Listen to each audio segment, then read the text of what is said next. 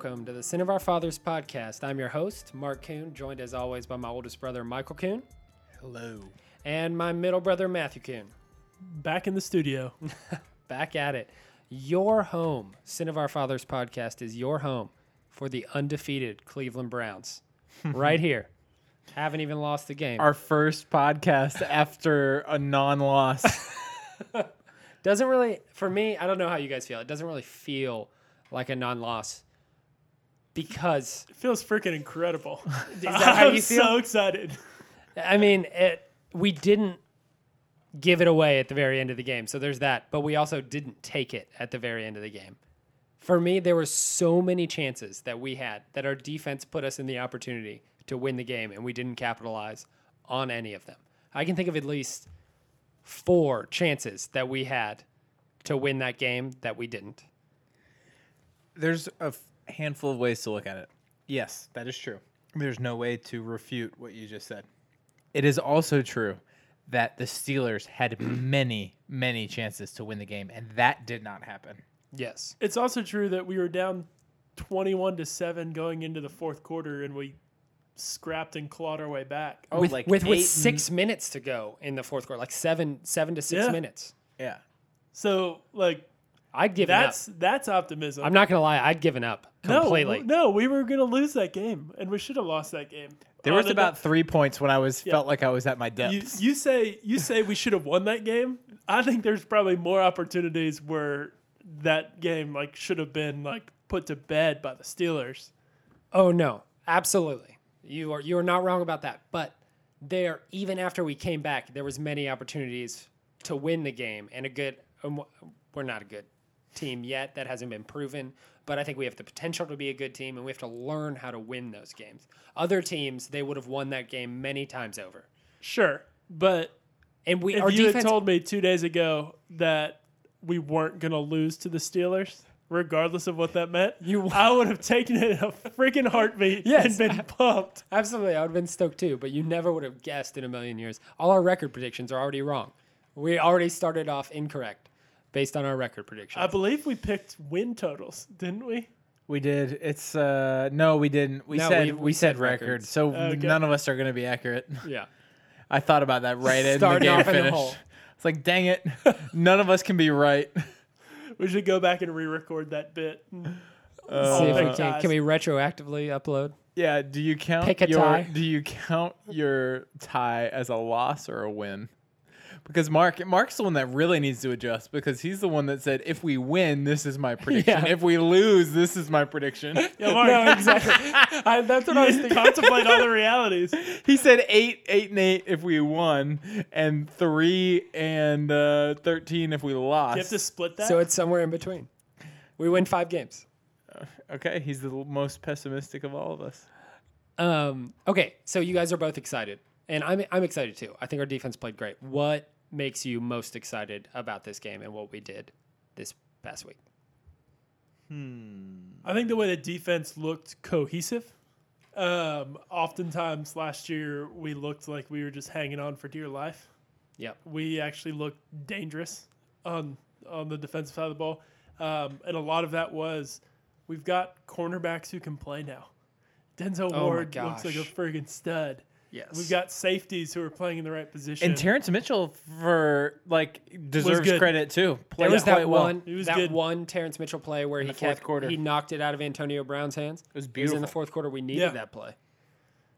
we were good at every level of the defense and seemed comfortable at every level of the defense. Where last year, if you would just throw it past the linebackers, like we, We were, were just worried. like, "Ugh." In trouble. Yeah. So what was weird about the defense though is it didn't feel like the same defense we watched last year, even though a lot of the best players are the same players. Like we couldn't stop the run and we played the pass pretty well.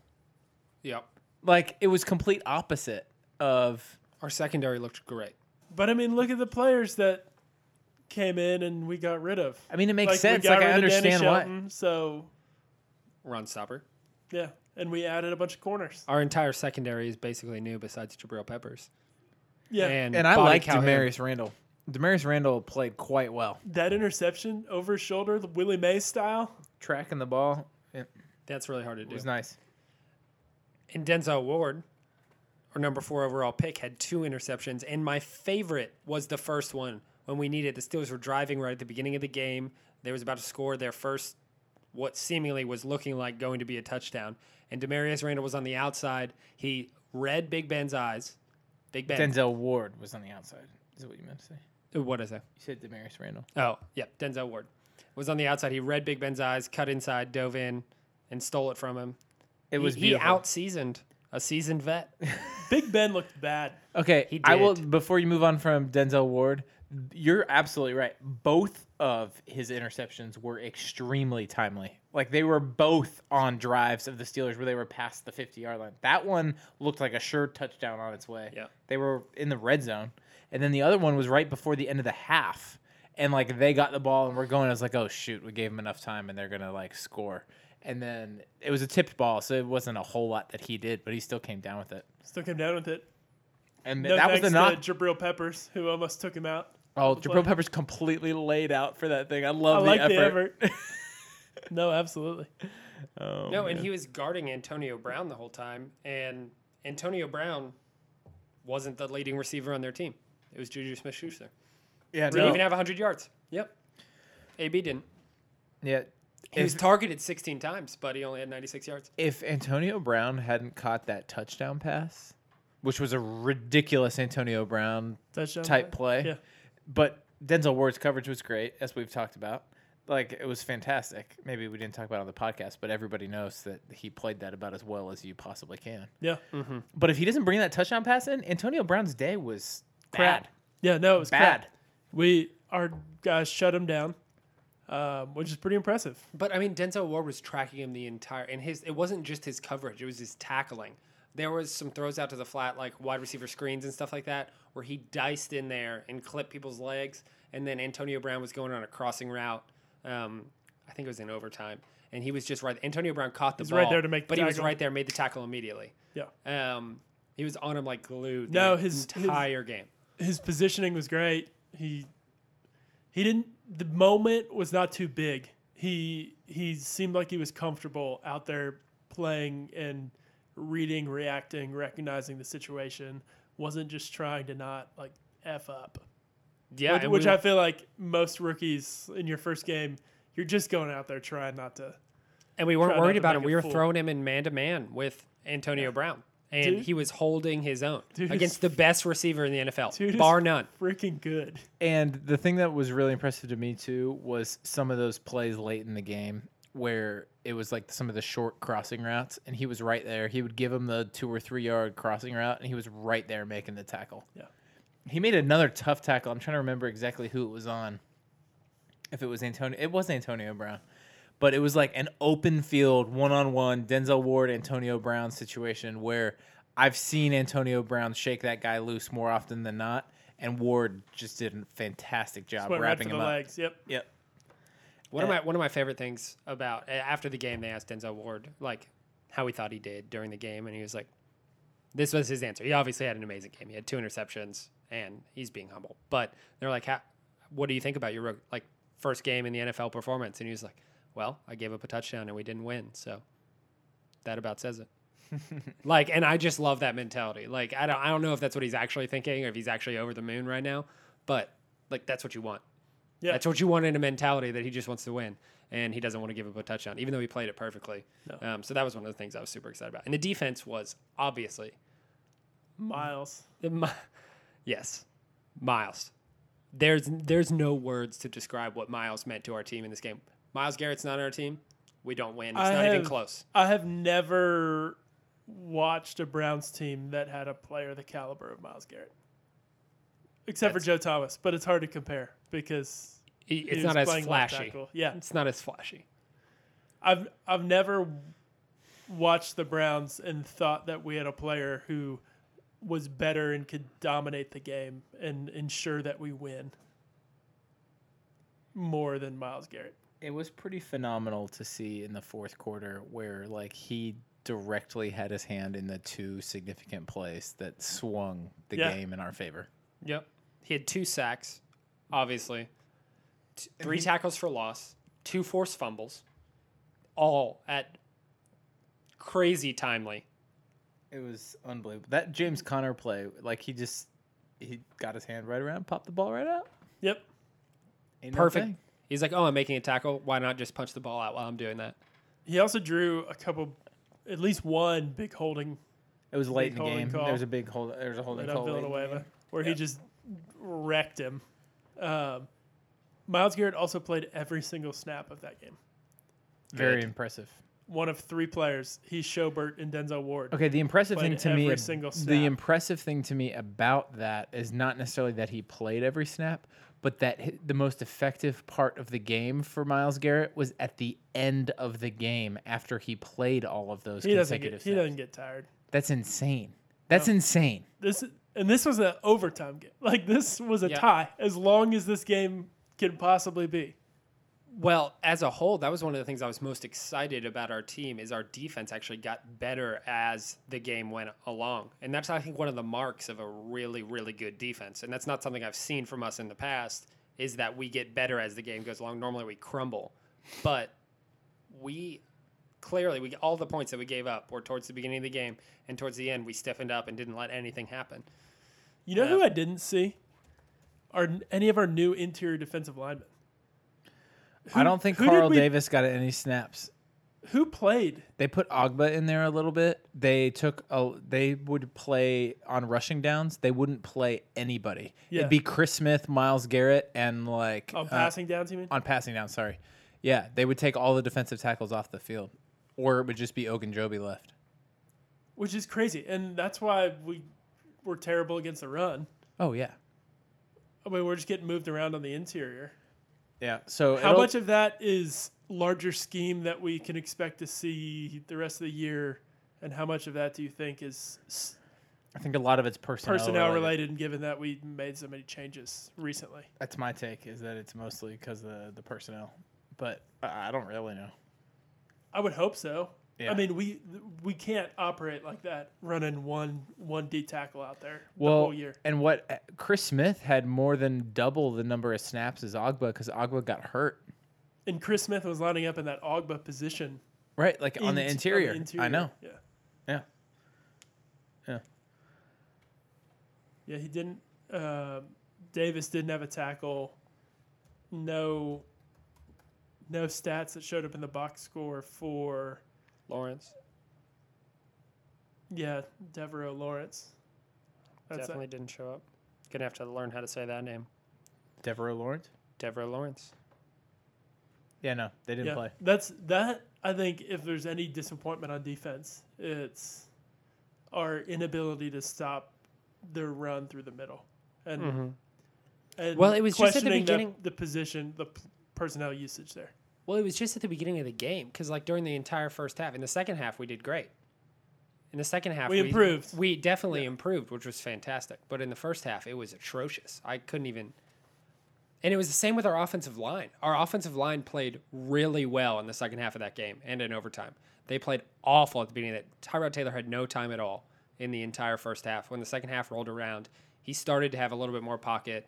He wouldn't step up into it, but he had a little bit more space and a little bit more time to operate. I think the offensive line was just fine in pass protection for the most part, and Tyrod was just slow for most of the game. Your question from the beginning was, "What got you most excited from this game?" Mm-hmm. And I specifically remember making the comment during the game, "We have real football players." Like I You like John we Dorsey. we had like the talent, All but right, buddy boy. but the the talent on our team was evident from watching this game and I've never felt like the Browns had the more talented players in any given matchup Yeah. like one on one like on the field and when Josh Gordon went up and made that catch and made the play I mean like it was Tit- a Josh tit- Gordon play Yeah, tit like for tat with Antonio Brown's catch. It was unbelievable It was very similar. yeah yeah Like, they literally were on the same spot of the field Mirrors. um, I was like, oh my gosh, this is awesome. Like this is what this is like what Green Bay feels like when Aaron Rodgers goes out there and is hopping around on one leg and just wins the game. Making I, miracles they've- happen. you've Yeah. got the better player. Like there are spots on the field where the Browns have this superior player, and I just don't recall that ever happening. Yeah. And moving forward throughout the year, Josh Gordon's going to get targeted a lot more than he did in this game. Lord, I hope so. Uh, He only got three They targets. better. I mean, he better. Trying Um, to trying to think what those were. There was a deep shot down the middle where Joe committed pass interference and Tyrod underthrew him. There was, But it wasn't called. yeah. Right. I, I don't actually pay attention to what the refs call. I call my own game. Yeah. And That there was freaking plenty. pass interference. Yeah. I mean, those are the three: the touchdown and then the interception that was thrown at the end of the fourth quarter. Yeah. yep. No, there it is. I forgot about the interception. And Josh, that was him. they could have all been touchdowns. Yeah, they could have If all. they If were the ball had been passed, Yep. like the, I. Oh my gosh.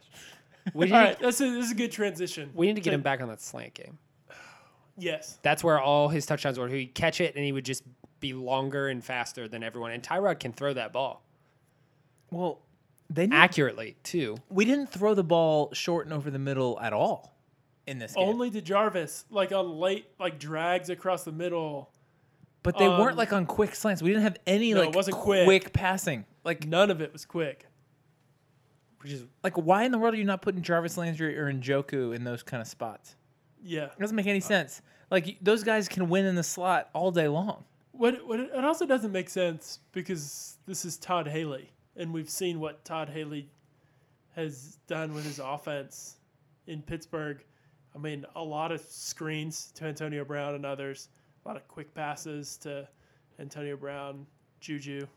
Is he afraid that Tyrod doesn't have the ball velocity to be able to pull these things off? Because He that's didn't what, have the ball velocity this that's week. no, that's exactly what I was saying. I saw that multiple times this week where the ball would just die halfway through the throw and it wouldn't get to where I think he was trying to put it. I don't know if I'm going to chalk it up to the weather because that's not what I saw during the preseason. I'll give him the benefit of the doubt for one week that it was the weather Yeah, because we're playing in a dome next week and it's like you're gonna be able to compare. Figure it out. Yeah.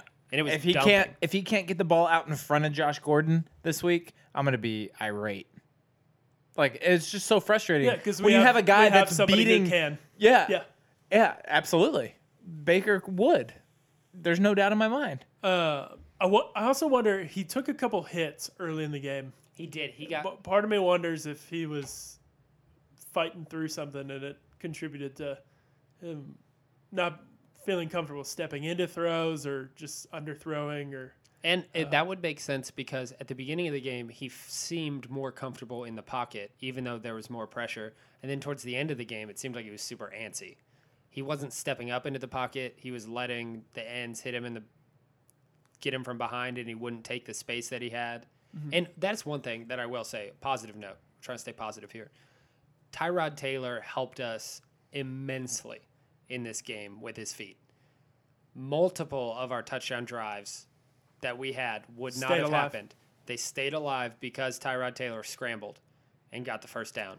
Over and over and over again, he helped us in that way. But it was and one of the touchdowns was him scrambling for like 15 yards. Yeah, but it was that like juxtaposed against if he if he wasn't running, he would take these like nine, seven, nine step drop backs and stand there.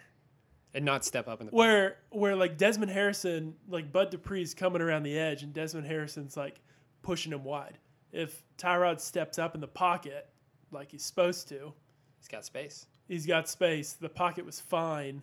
He can keep his eyes downfield, step up in the pocket, deliver the throw. And I feel like we missed a bunch of opportunities because he wasn't willing to step up in the pocket. He just sat there and took the sack. So I have no idea. That's elementary Quarterback quarterbacking. 101. Like I don't.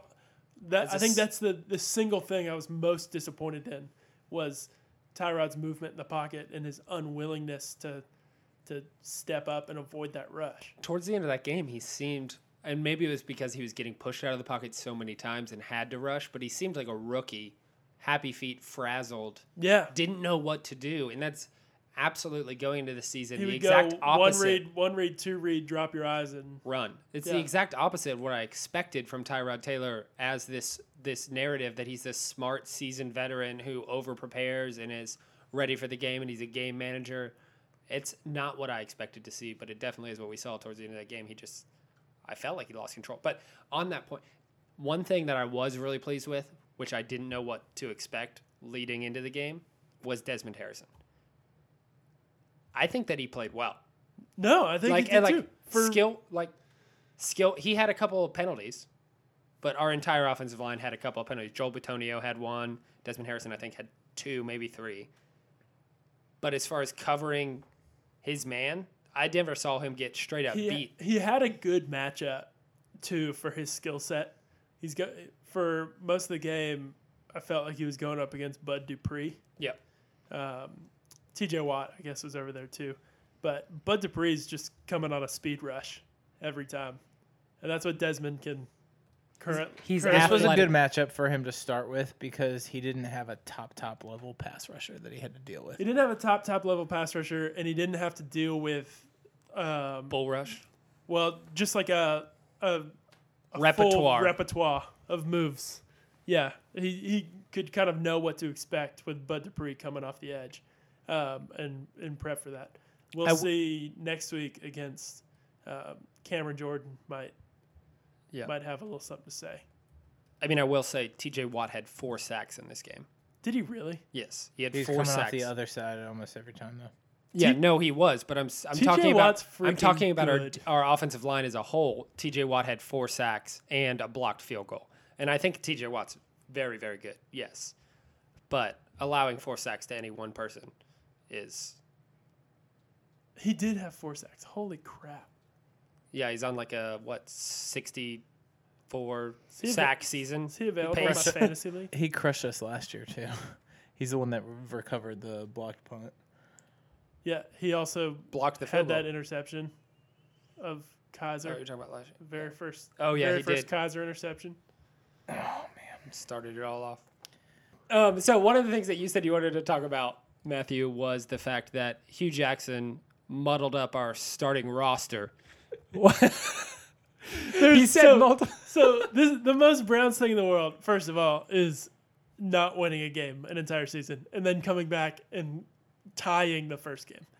But Hue Jackson spent the better part of the last two weeks explaining to everybody who had listened that Josh Gordon was not going to start because you've got to be here to work and then you get to start on this which, moral high as- horse. as we've discussed, was the opposite of what he said last year when Josh Gordon missed the first like eight games of the season and came back. And so Josh Gordon wasn't going to start, but he was going to play a lot. First snap of the game, Josh Gordon out there. First, first snap. And so after the game, he was asked about it. And instead of just being like, I, I don't know what you say in that situation. First of I all, I have no idea what you say in that situation. First of all, the only thing you can say is, "Yep, you got me. I'm an idiot." like, well, first of all, the idea of not starting I would've being said- a punishment, like starting is this. It's it works it for Baker really Mayfield. doesn't mean who's on the field first, right? It, it it's like more Who this like most? this like designation, right? Is Yeah. you're you're the top of the depth chart. You're gonna be the the go to option. Like like every team has a starting fullback. How often is the fullback Not on the, the, field? Browns.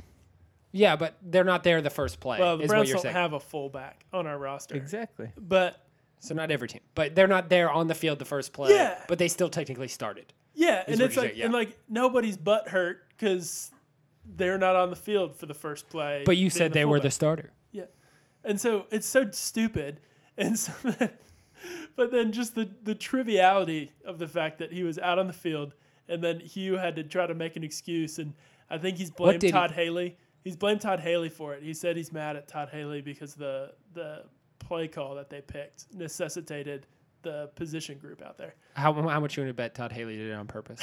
I hope that's How much true. you want to bet undermining. Todd Haley's just undermining Hue Jackson because he doesn't respect him at all. Yeah, he's like, you're gonna have to answer for this. that would be amazing. He's like, well, I call the plays, so I guess I decide who's starting.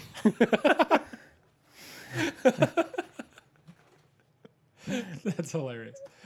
What was his actual answer? Did he just blame Todd Haley? Was that He- because he's- no, actually he, no. he said he was mad about it. He said he's mad about it, and they're gonna handle it internally, and it was a mix-up with He made position a- player groupings. Or It would have been the easy like if you're media coaching a coach one on one, like you tell them to dismiss that right away because it doesn't matter. Like ig- instead, Hue Jackson insists on drawing more you can attention just to tell his that it lack bothers his him. lack of control over the things that he cares about. Like it, it just is this Which are these arbitrary things that oh don't really matter. that don't matter at all. It's just such a microcosm of Hue Jackson right there. That whole the whole thing. So, Mark, you were trying to get me to say some things more about the game. Yeah, because you were just like staring at your computer. You were clearly like looking some up. I, I figured there was some whole segment we were about to delve into No. that Michael had. I did have one thought earlier when I was thinking about the game because I distinctly remember last season getting so irked and so frustrated that all of the little things didn't fall the Browns' way. Like for the first like 12 weeks of the season, I felt Yeah. like I do remember that. everything did not go our way. And if you're going to complain like we did, and I definitely did, about things not going your way, you have to draw attention to the fact when they do. And this was a game where a lot of things went the Browns' way. Like a lot of things went the Browns' way. Mm-hmm. So when I went through and watched, I made a little running list of all the things that actually went the Browns' way. So we had six turnovers. That's insane. Some of that comes down to luck. There were three fumbles. Three times the ball hit the ground. The ball, the Browns recovered all three. How many times did we recover a fumble last year? Oh, very few. We had a very poor We fumble set an recovery NFL record for the, the, worst, fumble recovery ratio. fumble recovery rate. Yeah. Right, like that's a huge difference. I remember right that there. though. I mean, if Yeah. we fell in line with our rate of recovery last year, we only pick up. It was like One of those it was three. like twenty percent of the fumbles we recovered. It was so bad.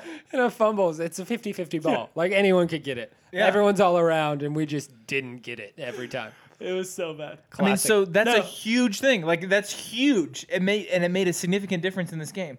The fact that the Steelers missed that 42-yard field goal in overtime, like Yeah. that so rarely happens. We're complaining that we got ours blocked, but we would never have been there if they hadn't missed that field goal. That was Yep. super fortunate. Yep. There was that punt in the fourth quarter that hit Chubb in the head, but there wasn't definitive Yes. evidence that it hit him in the head. Yeah, Like no, that was that. that was absolutely luck Wait, that, that the is- ball happened to go that way. Like I have was- no doubt in my mind that it hit Nick Chubb, but the photo, the fact that they called it on the field that it was Brown's ball and it didn't hit Nick Chubb is what made the difference on that play. and about- also, like, you knew it hit Nick Chubb based on Nick Chubb's reaction. Like his body language after, his shoulders were dropped. But and there he was just so, but you couldn't tell. How about no? This is good too. How about after Jabril picked up that fumble and ran That's back, the next one on and my he list. Was, he was fumbling it out of bounds, but he was touching out of bounds when he touched the. Like it, That's the next one on fumbled my it list. It could end have been a zone, touchback. but he was touching out of bounds, so it was dead. Last year, that was a touchback. Oh yeah, absolutely, no doubt. Yeah, that's the and that's the extent of my list. But that is a lot of things, and all of those things went in the Browns' way. Has it and finally it kept happened? us in the game. Has it finally happened? Has our bad luck finally run out? It's been so many years. Or the All right. football gods are just mocking us because it's like, look, we'll give you everything and you still can't win. Yeah, so that's true. So all that went our way, but there, it's not like like that would be disheartening if everything went our way and we still didn't win. But there are things that didn't go our way, like the Myles Garrett um, roughing the passer. that sure. the, the NFL came out today and, And- said shouldn't have been a penalty. Yeah, so that was on third down, and Yeah. they scored a touchdown on that drive because it gave The them a very first next down. play. The very Yeah. next play, James Conner went in earlier on that drive.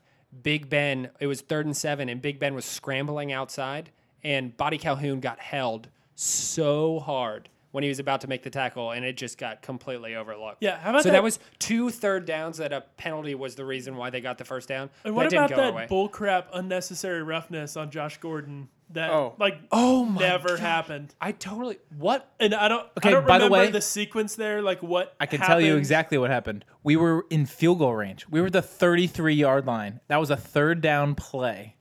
And because they called that unnecessary roughness, it pushed us out of field goal range and we had to punt the ball. It's freaking Yeah. ridiculous. Unbelievable. So that's crap. On that that one was absolute crap. Like he it blo- was so bad. literally was just blocking. It was so bad Yeah. it makes me think that they got the wrong number, but I don't know who they would have been trying to call something on, like somewhere else on the field.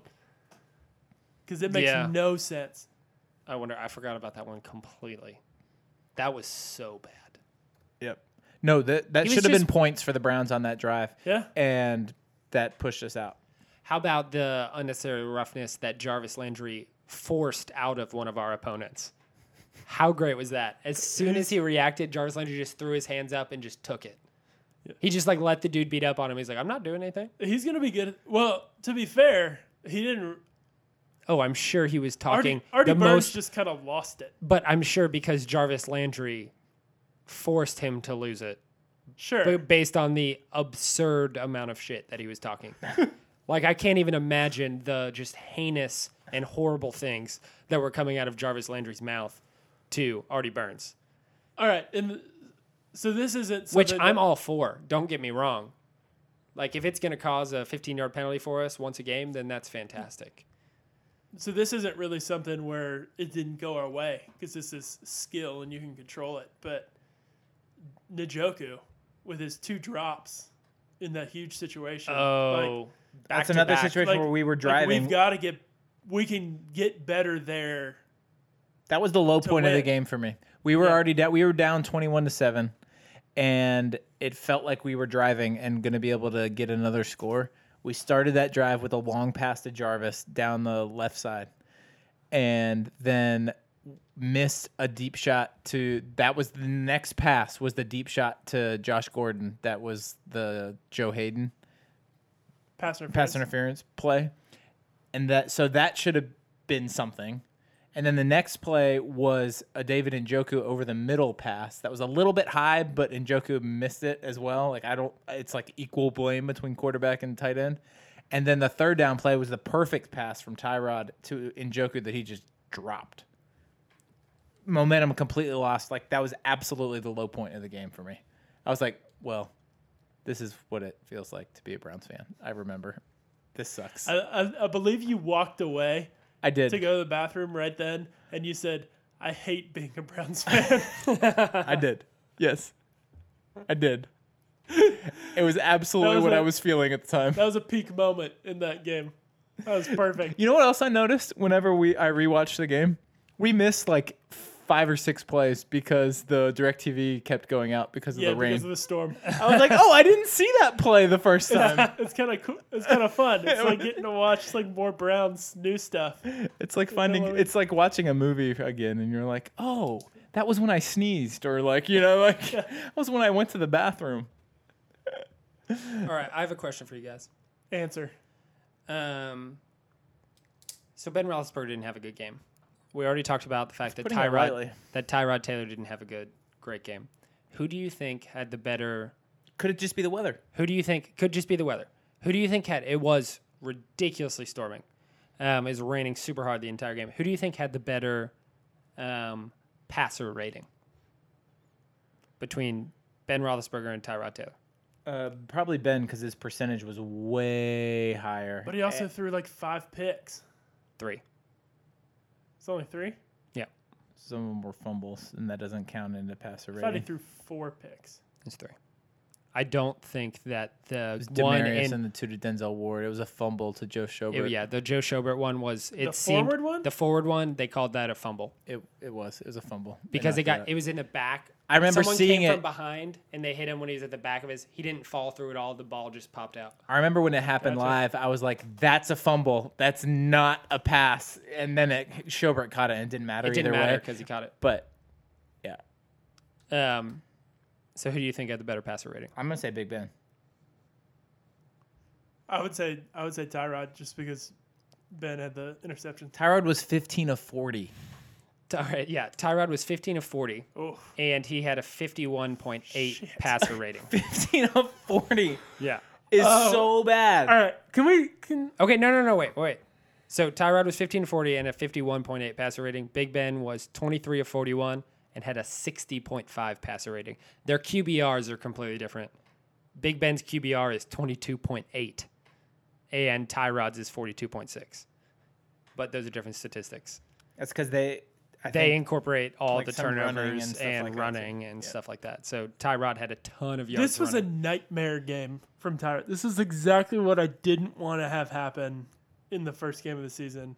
His career completion percentage is sixty one point six percent, and this was thirty seven point five. Mm-hmm. It has to be the rain. And the wind. I mean, like wind, this yeah. was a tropical storm that made its way up through Ohio. Like the wind was blowing too. That's the only reason I'm giving him any sort of pass on those balls that hung in the air. That just stopped. He's got to be better. I mean, he's got. I mean, there was- He's got like two two more weeks. and There was then- so many missed throws. Like think about like places where he could have thrown that one that he threw to Jarvis that Jarvis actually caught, where he's rolling to the right towards going out of bounds, and he threw it to Jarvis like down and behind But that just Jarvis. seemed like a bad throw. It didn't seem one that would have been really affected by the wind. Yeah, no, it was. It was just a bad throw. Luckily, Jarvis caught it. But then there was the one to David Njoku that was like uh, in overtime. That was on third down. That was way down the field, and he just underthrew it, and so the safety came over and knocked it away. No, that was. I don't think that was overtime. Yeah, I know which was. play you're It was talking up the about. seam. I kn- I liked the, the third and one call. It was Yeah. the third and one It call. was. It I was don't in think it- overtime. It, was early in overtime. I think it was our first drive in overtime. Well, the Browns didn't get a first down in overtime, which was like the most sad thing in the world. We had three different possessions and we didn't get a first down The Steelers' defense is really good, in overtime. And Tyrod Taylor played awful. It was hideous. So freaking bad. Like none of the passes. The biggest thing I saw from our offense that frustrated the heck out of me was we were always behind the down and distance. Like our first and second down plays were horrible. Except for that There one was drive, one drive except where we one ran. drive where we just ran it. We didn't- that single play. Tyrod ran and scored. The we didn't touchdown on. throw one pass on that drive, and that was the only drive where we actually drove down the field and scored a touchdown. The other two were like we had very little yards to gain. There was the one where Tyrod threw two passes and it was a quick touchdown, and then there was the one where Jabril Peppers had it at the one yard line and we went. But there was one drive where we ran the ball every single down, and we were gonna throw it, and then Tyrod scrambled out and scored. Here's another question, which I think I know the answer to. If Baker Mayfield plays this entire game, do you think we win this game? We get all the turnovers and everything that we got.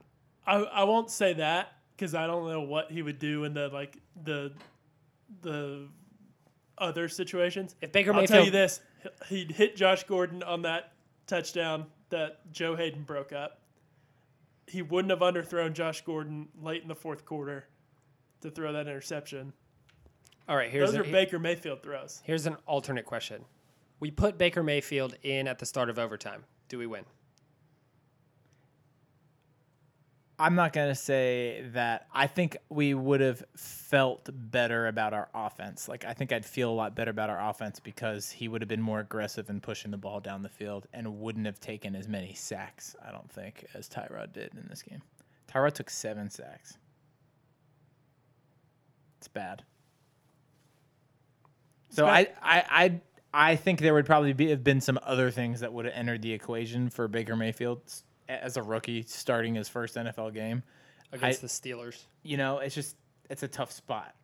So I don't want to pretend that like It's he, all going to be dandy. it was all gonna yeah be rosy, but um, I do think he would have pushed the ball down the field way more than Tyrod. But I'm not trying to push that.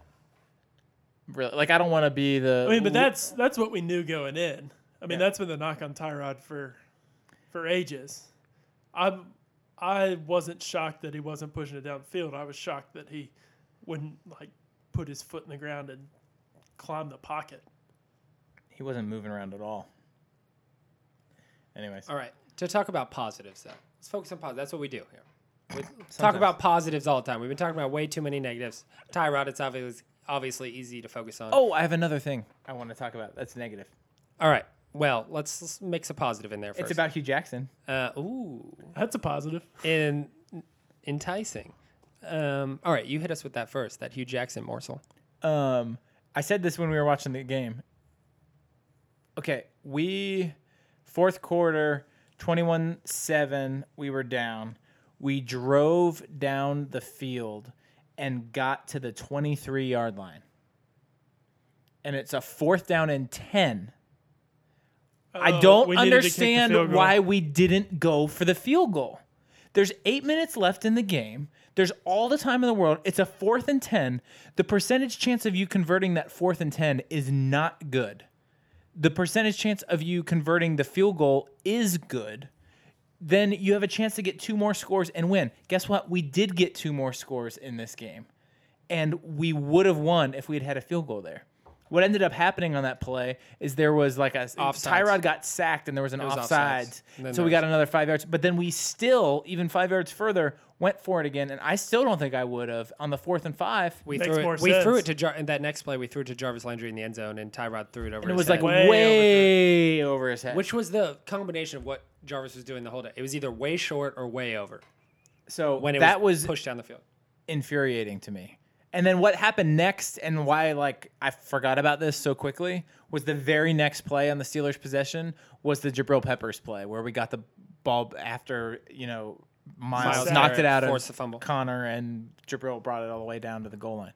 So, but if you think about it, if we make a field goal, they kick off and they're getting the ball at the twenty right there in the Basically at same exact, same spot. Yeah, so Like, it's it's, not the exact a, same thing. it's not even like an expected points gain from the field position if you don't if you don't get it. It's the No, same I- situation. I agree with you. You we needed to kick the field goal there, and um, you gotta you gotta trust your defense. I mean, the last like eight minutes, a lot can happen. And our defense showed that they can be trusted. Yeah, I mean, imagine if we kick the field goal there and then we kick off, touch back, first play of the next possession. Myles Garrett forces that fumble Yeah. like he did, and I- we're back in the one. We punch it in. Now I we're have- within now we're four within points. four points. I know it's insane. And so th- my final Hue Jackson gripe for you know he's now can focus on making these sort of in-game decisions and is proving to not do all that great at it. I know. At the very end of the game, at the very end in overtime when we have our chance to kick that field goal, it's coming up on third down and they decide they're just going to kick the field goal. We have all the time in the world and they spike the ball with 13 seconds left. Why are you spiking the ball with 13 seconds left when you are going to kick the field goal? There's absolutely no reason to do that. So we we ran on first down. So then the spike was going to be on second down. So then if we ran another play, it'd be third. So we wouldn't have even. They spiked it Yeah, with 13 seconds. You need to run the clock down under five and then spike it so that your field goal is the last, play Last of the play. game. Instead, what happens is the Pittsburgh offense gets to come back on the field and throw a Hail Mary. There's no excuse for it. No excuse for it. And the players are just looking to the coach for what you need to do, and he's like not even thinking about it. It's ridiculous. Well, Hue doesn't care about special teams. We we est- Clearly. we established That this is- during the game. Not something That- we've talked about. Our special teams were awful. I was gonna avoid it because it makes me so frustrated to talk about, but ugh. Amos Lee Amos Lee should have been should have been go back famous. go back to making cookies. Famous Amos Lee should have been Dipshit. fired yesterday. oh, the, the penalties. The coverage was bad. The penalties. There, I don't know. Jabril It- Peppers doesn't have the confidence to actually return a punt. But honestly, that was the best special teams play we made all, all game. Was the fair catch and just say, you know what, screw it. No penalties. No block in the backs. Yep. This is the Browns. We we don't need to take any unnecessary risks. Oh, it was so, so very frustrating. When your special teams are constantly putting you in a hole, and the Steelers' special teams were constantly putting them ahead of us because our coverage unit couldn't do anything. It was just, it's really hard to overcome. We allowed a blocked blocked field goal. I don't think that punt was technically blocked. Right? that punt It was, not blocked. It was just. Colquitt kind of shanked it because the it. guy was getting pushed into him. And they yeah. kept saying on the broadcast that that was what he had to do. I don't think that that's necessarily true. There was pressure, but Um, you could sell me on special teams lost the game for the Cleveland Browns pretty easily. I mean, we lost like 30 yards in field position every time because little frick, whatever the little white spark plug Oh, Switzer, Switzer, yeah. he would just dice through our return team for 15 yards on every return, yep. and we would hold and then Go backwards. 10 Go backwards. It's a net of 25 at least. block in the back. Um, okay, but I will say, I never have I seen from the Browns. Never have I been so confident in our pass rush. That is Like, nice. like, That- a bit like on in situations when we're like, oh crap, we need a good pass rush here. I have never been so confident as I was yesterday in the pieces that we had to put pressure on Big Ben. Yeah, no, it's true. Like in those key downs, I was I kept saying, Gregg Williams, don't be stupid, don't be stupid, don't be stupid. Because I was worried he was keep it send simple. I, I was worried he was gonna send like six guys and Big Ben's just gonna like diagnose it right away, pick us apart, and convert the third down. When I know I I have the confidence that if we send four, we're gonna get can- enough pressure that we can rely on the coverage and be good. And that's what happened. The biggest play of the game was that Genard Avery play where he knocked the ball out of Big Ben's hands and we returned the Genard with Avery's Schobert. But like freaking good. it was four guys on that play and he just beat the right tackle off the right hand side. Genard Avery's going to be starting before the end of this season um, over Ogbah. Well, I think they're just going to rotate through like they have been. But anyways, he's 'Cause playing. He Genard played a Avery- ton. He played a ton already. Anyways, I'm perfectly content with what we saw. But very excited for that value of a fifth round draft pick. Yeah. Like that is what he had. He had a sack. He had a hit, a quarterback hit. He Force had a fumble. force fumble. He had a, a hurry. It's not where I expected it to come from. We entered the draft saying we needed an edge rusher to complement Myles. And I was frustrated that we did not address that early. There were so many players I liked that I wanted us to take. But Harold Landry, yeah. Bradley Chubb. And Harold Landry is doing well. Is he? Well, he's In, hurt. in in the preseason, he did really well in Yeah. the first couple games, and then he got hurt. he didn't play. Everybody on the Titans is hurt. Yeah, poor guys. Oh my Oh, gosh, they lost Marcus Delaney Mariota, Marcus Mariota got hurt. Delanie Walker got hurt, and Taylor Lewan got hurt. Yeah. Their left tackle, their quarterback, and their tight end, who's had most of their receptions. Hopefully, hopefully, Lewan and Mariota won't be out long. Yeah, Anyways. Lewan just got knocked out. He had a concussion. He went out cold from a Which block. that hit didn't look very. It was a crackback for sure, but I I didn't expect for him to go unconscious to- the way that he did. It was it was bizarre. It looked like a normal block, but then when you saw him fall to the ground, you're like, he's out cold, and Yeah. it was strange, for sure. But Delanie Walker's done. it it, it kind of looked leg like was one of pointing the wrong way. Yeah, no, that was gross. The Lewan hit.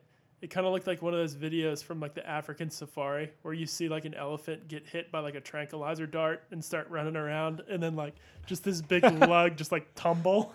Or like Ace Ventura, who's like crawling with like the bear tranquilizer in him. Such a big dude, and he just went out cold and just limp to the floor. Yeah, I've actually never seen a, a offensive lineman get a concussion like that and I'm not get, sure I have get either. like knocked out. That's interesting.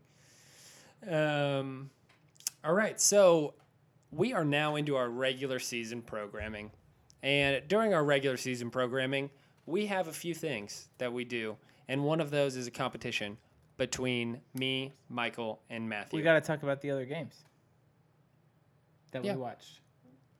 yeah, that's true. We also we got call the games at the end. all right? right. All right, if that's what you want to do, Michael. Yeah. Well, we're not going to move on to next week before we're done talking about things that happened this past week. All right, hit us up then. So You go ahead. You take it over. Let's see it. Well, normally what we would do is we would switch and go around the horn, and each one of us would talk about one of the other games in our division. So uh, we want to keep an eye on what's going on with the Bengals, the Ravens, and the Steelers. Since we played the Steelers, that le- leaves only two games this week. So Matthew, I think, watched the Ravens and Bills game. Poor Buffalo Bills fans. And so, just give us a quick rundown on how the Ravens are looking, what's going on. Um, it's, probably honest- hard It's to. honestly hard to tell. it was honestly hard to tell. Um, there were there were at least a handful of plays in this game where I was like, honestly, there were four Ravens in the backfield. I don't know if that means The Ravens, the Ravens have to D be good. line is The Bills killer. can't be that bad. It has to be a combination of both. The it has to be a combination of the both. Bills. The are Bills bad. can be that I bad. I can't name a Bills offensive lineman. I Nathan Peterman was terrible. Like to to be fair, he didn't have he doesn't have a good offensive line. He doesn't have great receivers. He's got LeSean McCoy, but he was bad. oh yeah, he's got a 30 year old running back, so Yeah. he's set. yeah. like you're that right. was your justification for he's like okay, yeah. he's got a 30 year old running back. No, he's fine. I think the Bills are really, really bad. Um, And so watching watching them against the the Ravens, I mean, it's tough to evaluate the Ravens, um, especially the Ravens defense. The Ravens offense just kind of looks like what we've seen from the Ravens offense for a while. It's kind of this disjointed, ineffective. I mean, they didn't have a ton of yards even even in this game that they put up 47 points. Uh, we had more yards in our game um, against the Steelers than the Ravens had. They're trying to use Lamar Jackson as this like change of pace hybrid. For the most part, it was ineffective. He How much did- he how many snaps for did he get? 16 yards. Um, I think he had like five carries.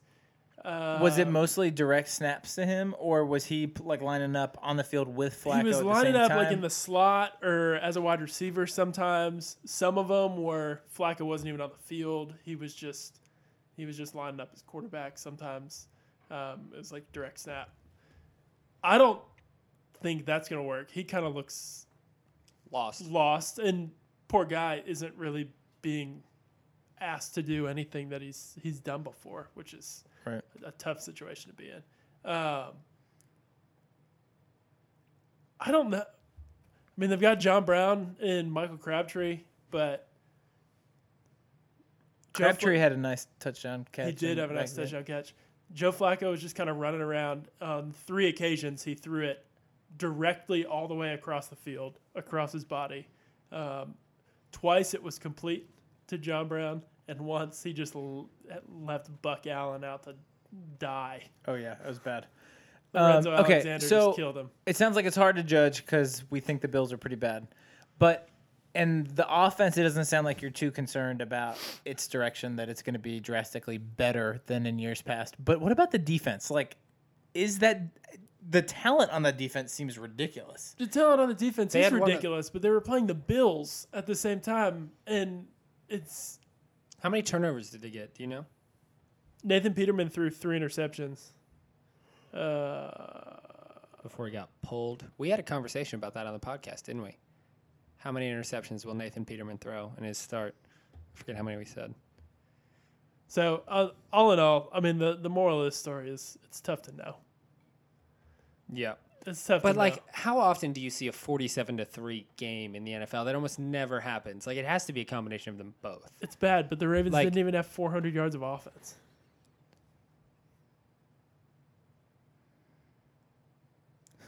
Yeah. How do you do that? Flacco threw for 236. They didn't run for hardly anything. Yeah. Dixon had forty-four yards. It's just Lamar tough. Lamar Jackson had thirty-nine rushing yards. So they must they used him set on seven carries, seven carries. a long of 16. So take out the 16, and it's not looking so hot anymore. Um, Mm-hmm. it's just tough to look at this, like, look at this. Evaluate that game well when they're playing. Uh, But it's tough to look at the Ravens and get excited about much of well, that Michael. what they've got going on. uh, did you see that Michael Crabtree catch? the Michael Crabtree catch was great, but Michael Crabtree can't get open. But if he can make catches like that, he doesn't have to be open. Three targets for 38 yards. He can do that all day. Yeah. Um, they did The spread the, problems. ball around. The problems remain. Well, they have to spread the ball around when they don't have any good receivers. Like you can't. you got to be evenly distributed if you're not going to have anyone that can beat someone one on one. yeah, I think we're going to learn a lot more about the Ravens um, this next week when they when Play they the play the Bengals. Bengals. So, Michael, So um, we would have learned something about the Bengals, but um, I decided I was so dedicated to the Cleveland Browns that I'm just gonna instead of watching the Bengals game, I'm just gonna rewatch the Browns game, and that's exactly what I did for you, the Mark- listener. Mark looked like a special teams player on the Browns blowing his assignment. That's that's basically what happened just this week. just like running, You know, that- straight ahead, not knowing what the hell he's supposed to do. That might be the way that you would describe it, Michael, but I'd like to say that it's my dedication to the Cleveland Browns. And if you want to say that you're not as dedicated to the Browns as I am, then you go ahead and do that. So Mark's assignment was the Bengals. Well, You'll just have to sit on the edge of your seat waiting to hear more I about got a our ton of- thoughts on the Bengals. I got a ton of stats on the Bengals that I could bring up. yeah, we'll save that for for the future. start reading the box reading. score. Here it is. Andy Dalton was 21 to 28 for 243 yards. Wow, crazy, right? Yeah, I didn't watch it. Sorry, guys. Um, so then I decided to watch since we played the Steelers. Um, I decided to watch the Saints since that's who our opponent is next week, and that was a ridiculous game, forty-eight to forty. The Bucks beat the Saints in the Superdome in New Orleans.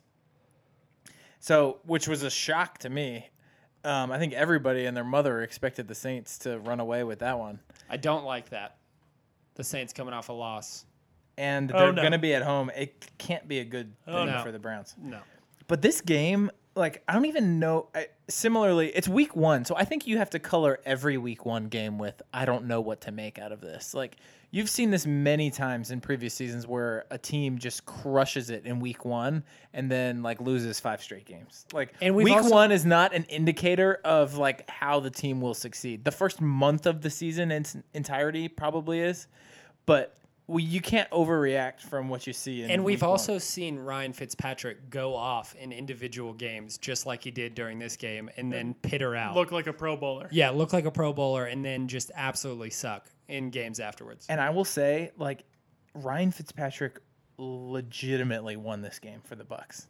He was putting balls exactly where they needed to be, like over the top. He was rushing for touchdowns. He I was running old- for old first Ryan. downs. He had 417 yards and four touchdowns. I don't I don't know if you saw plus he ran for one. Plus he ran- ran for one. The first touchdown of the game was him lowering his shoulder and running over a safety He was the over the goal line. rusher. It was ridiculous. Did anybody have Ryan Fitzpatrick in DraftKings Yes. this week? the all the people that everybody won. who won. Everybody who won. Yes. Fear the beard. So so that is one piece. like I don't know how because the Saints defense was It's top good. 5 DVOA last year. A 97.1 QBR. 156 Yeah. passer rating. but I will say there were a lot of big plays that the Bucks made where the Saints defense looked lost. Like really looked lost in some of the like the deep deep parts of the field. And I just think there definitely will be some opportunity for the Browns to have some some big plays. Like Marshon Lattimore was having the hardest time staying with Mike Evans. So hmm. if Josh Gordon doesn't But we've got Tyrod doesn't want to push it down the field. So it's going to be hard to take advantage of that, don't you think? we'll see. We'll see what happens in a dome. We'll see. I mean, my point is, if Josh Gordon isn't able to do much, it's a reflection on Tyrod. Is is my take. But the Saints legitimately scare the crap out of me. Like okay, Drew no. Brees is was quite decisive. Alvin Kamara's feet move faster than any human beings I've ever seen. He is so quick, so sharp in like every single movement he makes on the football field. I'm that is my number one concern is Alvin Kamara like in the flat and on short passing routes coming out of the backfield. Um, and Michael Thomas looks really fluid. Nah. Denzel Ward's got him. Michael Thomas had 180 yards. I mean, pretty it's good. it's those it's those three guys and nobody else. Like they gave Ted Ginn a handful of looks and he caught some passes, but like wasn't anything crazy. But it's like it's Drew Brees, Alvin Kamara, and Michael Thomas. No, we're gonna we're gonna stop those guys, and you know who's gonna beat us? Ben Watson. maybe. It's, it's happened before. It has happened before. Okay, but we just talked about the fact that our rush defense didn't look good and our passing defense looked really great. The Saints are built in a really interesting way where they don't actually run the ball. Almost ever. Alvin Kamara was their leading rusher with 29 yards. Oh, he only carried the ball eight times. Yeah. He had their running back had 112 receiving yards. Oh yeah, it's a lot of passing. No, so you're right. I mean, so like we defended the pass really well this last week. If our secondary plays up, to- we have a chance, and our linebackers are fast. We there's a there's a way that this plays out where we can play the Saints well and we can defend what they're throwing out well. I mean, we're We're we built- Don't even have we're- to play defensive tackles. yeah, we're built the way our team is built is to play a team like the Saints on paper. Yeah, no, it's fair. So um, I'm super interested to see if we can slow down that offense because it was moving quite well. They were behind and they still just kept the pedal to the metal and were able to keep converting. It they did not. The Saints offense did not lose this game by by any means. Yeah, they scored four points. Yeah. So um, it's gonna be a tall task. Where the Browns are gonna have to put more points on the board than we did this last week. There's no doubt. Drew Brees had 439 passing yards and three touchdowns and lost the game. Only took one sack. Yep. So moving on. Yep. Michael, you got the lines for us. I do. So we have to recap last week first of all. Yeah, let's let's recap last week. And Mark's gonna bask in the glory. Uh, Mark and I have made all the same picks, and we Boo. went Copycat. three Boring. and Yeah. oh. Michael picked after me every time and just was like, that sounded good. Um, and then Matthew uh, did not do so well. The one he did pick correctly was the Browns game. That's right.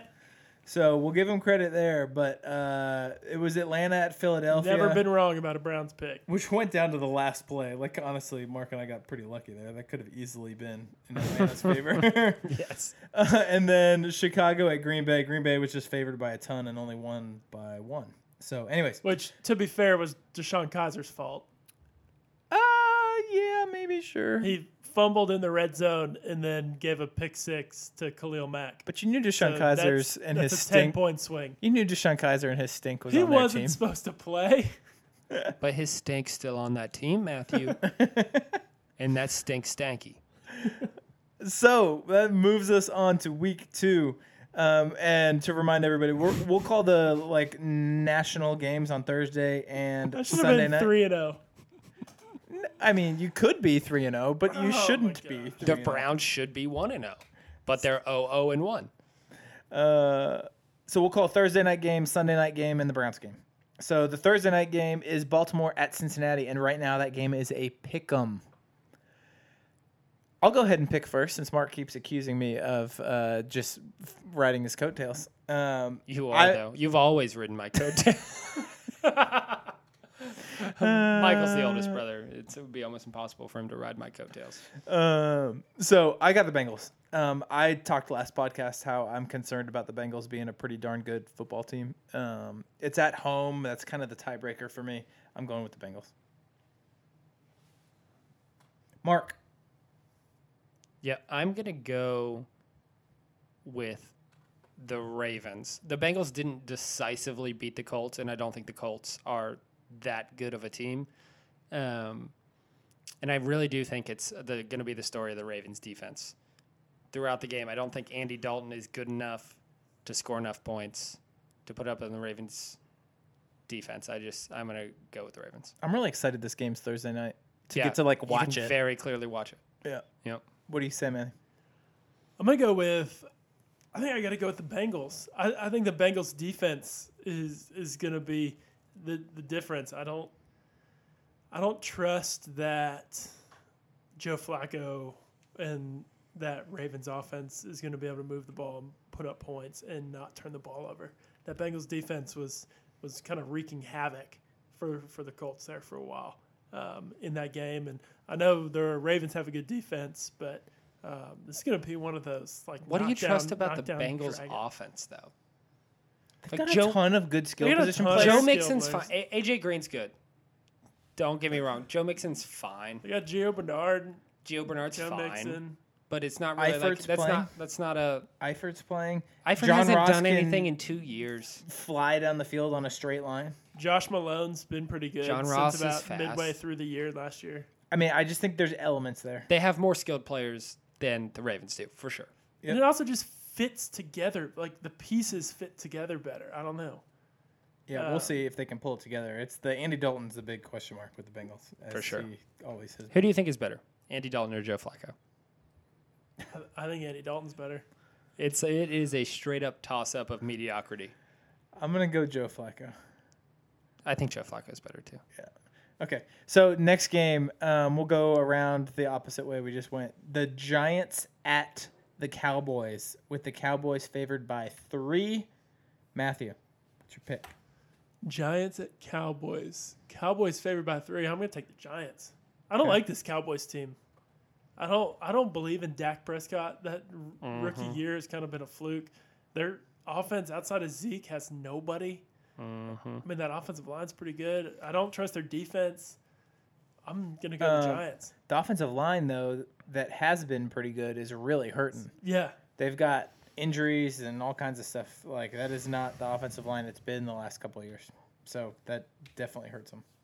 Mark, I'm in 100% agreement. I think the Giants played the Jaguars tough, um, and the Cowboys did not look good against the Panthers. Um, I think just like Dak Prescott's rookie year was a fluke, I think that the Giants last year losing as many games as they did was a complete fluke, and I think they're a much better team than people are giving them credit for. And I think they'll have a better year this year than they did last year. I'm gonna take them. we'll see. Um, I'm going against you guys. I've got Dallas home game. I think that team has tons of talent, particularly on defense. I really like Dallas's defense this year. you got to prove Des wrong. Um, I feel great about Dallas's defense, and I feel pretty bad about their offense. Um, but it's a home game, and I and, and it's a rivalry game. I mean, that's a big one for Giants and the Cowboys. Levels So the playing field. I'm go- always. I'm going with the boys, which brings us to the Browns The heading real boys. heading down to Bourbon Street. Uh, hopefully not till after the game. And the Ho- Saints are favored by Hopefully, eight points in this game. hopefully Callaway and Gordon and Desmond Harrison all stay away from Bourbon Street. Hopefully they go out. Our parents are going to this game. Hopefully they go and party with Steve and Didi. There you go. Honestly, They they they couldn't get in any trouble. That'd be a good way to stay on the straight and narrow. honestly, hopefully before they go to the game, I hope Dad shaves with Barbasol razors. That's a quick plug for Barbasol razors. They're a sponsor. Keep going. Um, New Orleans favored by eight. I will go and pick this game first. And I just think eight is a huge number. I feel good about where the Browns are at. I'm going to ride the momentum from picking the Browns in week one and go Cleveland. Matthew. I this New Orleans, this Saints team is so freaking good. But their de- what is uh, but Their defense was good last year. Their defense was really good last year. but they were miserable the year before. So True. So I'm gonna I'm gonna take the week one fluke. Their defense just needs to settle in. Maybe they weren't expecting Ryan Fitzpatrick to come out and and be firing. I don't know what happened. I just think that the Browns are gonna have a hard time keeping up with with Drew Brees and all the weapons they have on offense. I'm gonna take the Saints. All right. He's got the Saints covering the eight points. Zero I'm, faith. I'm not proud of it. Zero faith in our brownies, Matthew. No, it's it's an it's not an emotional decision. It's a it's a intellectual decision. I can't believe you'd do that. I'm also going to pick the Saints. I wanted Matthew to go first so it could be the end of the pod. Huge shocker. I just think that the weapons that they have, the Drew Brees that they have, the Alvin Kamara that they have out of the backfield is just going to be, it's going to be too much for us to handle. Um, it's a totally different offense, um, and I'm not sure how. What Gregg Williams is going to be able to handle it. I don't think that Gregg Williams will be able to scheme for it. I'm not going to lie. I think we're going to blitz too much, and Drew Brees is going to see every single thing that Gregg Williams is throwing at him, and he's going to be able to toss right around it to Alvin Kamara, and they're going to get some huge chunk yardage, and they're going to beat us by more than eight points. I, I hope that it's not true with every fiber in my being. I hope that that doesn't happen, but I want to win this competition, and I'm going to pick the Saints. Um, with that being said, on a huge bummer note, Yeah, no kidding. yeah, the Sin of Our Fathers podcast is brought to you by Barbasol.